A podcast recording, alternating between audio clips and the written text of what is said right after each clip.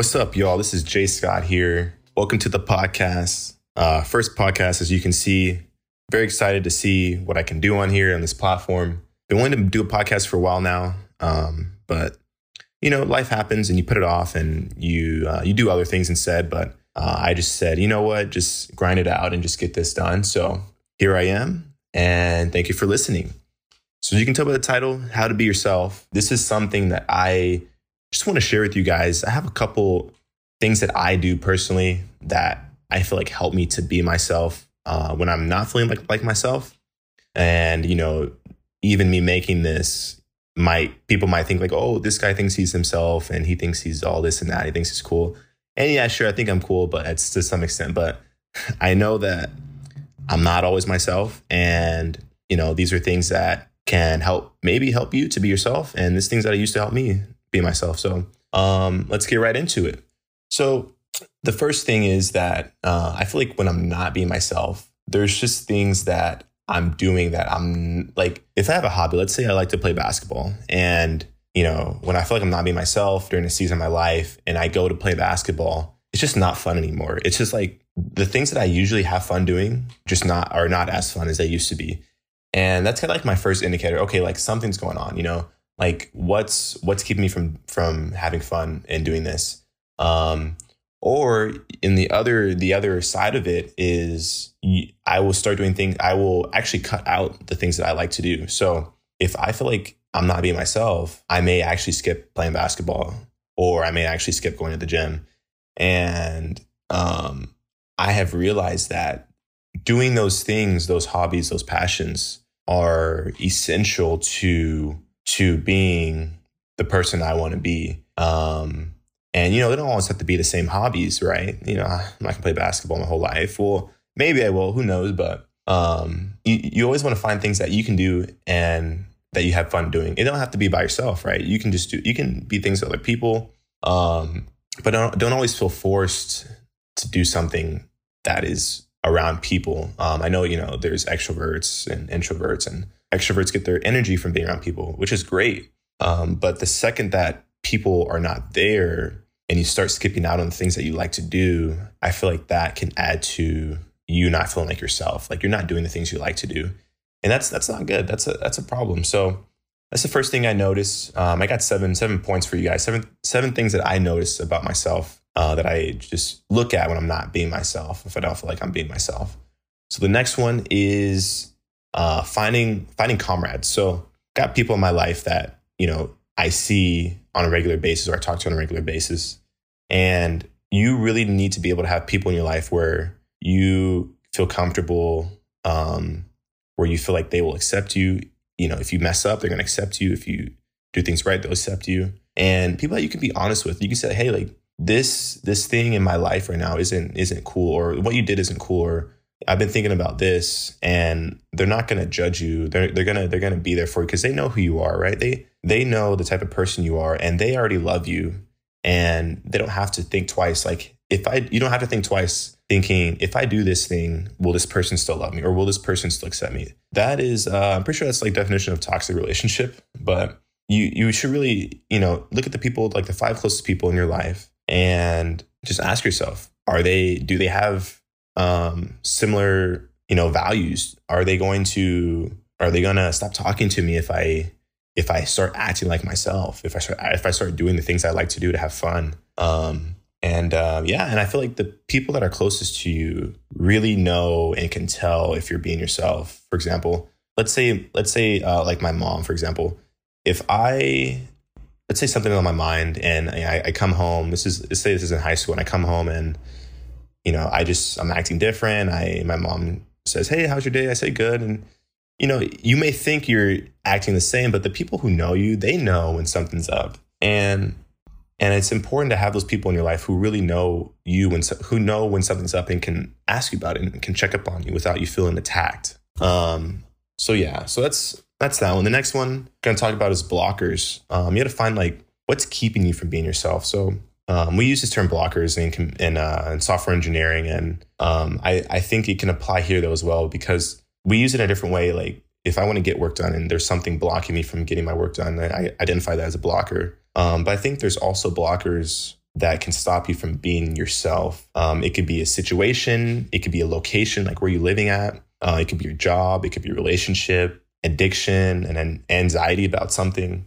Um, those are all different things that I have uh, seen that can stop me from being myself. And you know, and you want to try to eliminate those things. And it's not always going to be like a day or night thing. You're not going to always be, be able to say, I'm going to quit this job or I'm going to, you know, move or break up with this person. It's sometimes a process, you know, it, it's something that it takes time to come to terms with. It, it takes time to really understand what it is. Um, you may have different things in your life going on and you may not be able to easily identify what's your block or what's keeping you from being yourself. Um, you know, I, I would personally just evaluate are the things that you want to do or that you feel like are essential to you the same as those different things in your life, like where you live, what your job is, your relationship? Are those things aligned? Are they on the same path? Um, so yeah, I would encourage you guys to look at that if, if you ever feel like you're not being yourself. Um, it's helped me a lot in the in the past. So next one I want to talk about is courage. So you you've got to be able to not be afraid. Um, you got to be able to not be afraid of what people think, what people are going to say, what people are going to, how people are going to feel about you.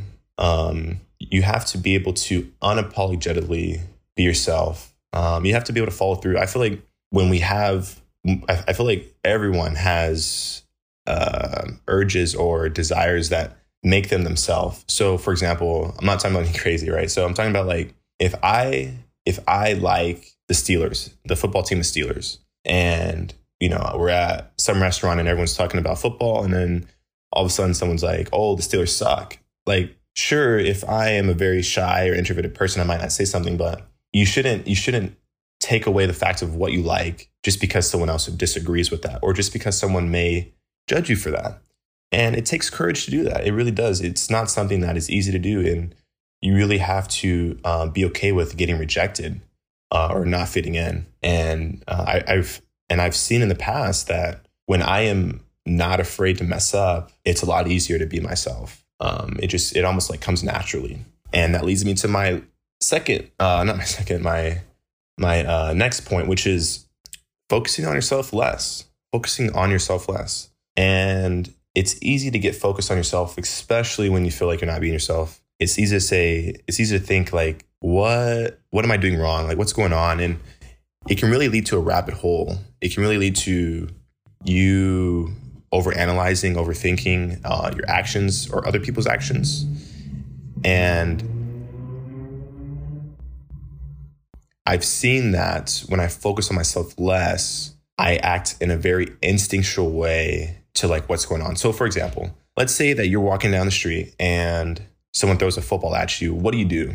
You put your hands up, right?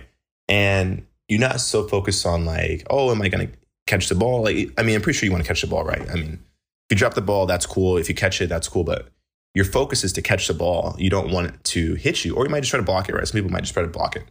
But what happens is you do a very instinctual thing. You don't think twice about putting your hands up when a football is thrown at you. That's just what happens. Um, unless you've never seen sports, but I feel like anyone is going to put their hands up when they see an object being thrown at them, or at least move out the way. Um, so what if you applied that to other things in life? So instead of thinking, you know, when when something goes wrong, um, instead of like focusing so much on your own actions, why don't you like act in a very instinctual way and um, be rooted in your in your own um, your own self? And you know, some people this may not be very good for them because they um, sometimes your first reaction isn't always going to be the best one. And, you know, that is true. And this podcast is not focused on being your best self so much as being yourself. Um, I think that's a different topic. I think that's a different, that's a different um, process. I think, but first, before you be your best self, you have to understand who you are and be able to know what are your pitfalls, right? So, um, and and I feel like when you habitually um, understand yourself and and uh, make make a decision to be a little bit better,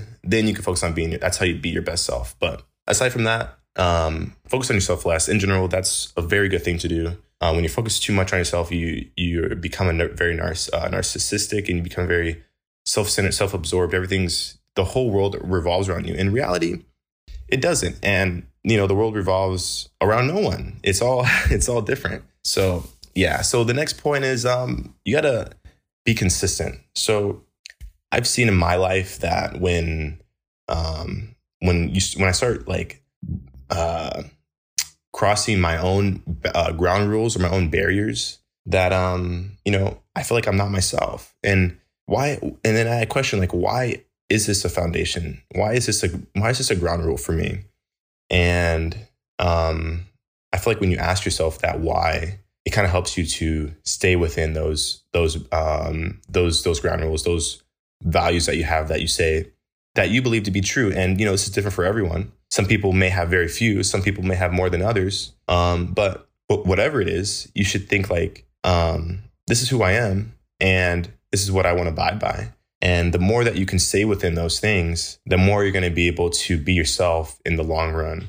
Um, and you know, everyone messes up, everyone makes mistakes, right? No one's perfect. So I don't expect anyone to be able to be 100% consistent at, um, you know, being being themselves. And that's kind of the preface for this is like it's a process. It's something that you're going to have to continually come back to, and it might be every day, it might be every week, it might be every month. Like you're going to have to think about what you're doing and decide if it aligns with who you are.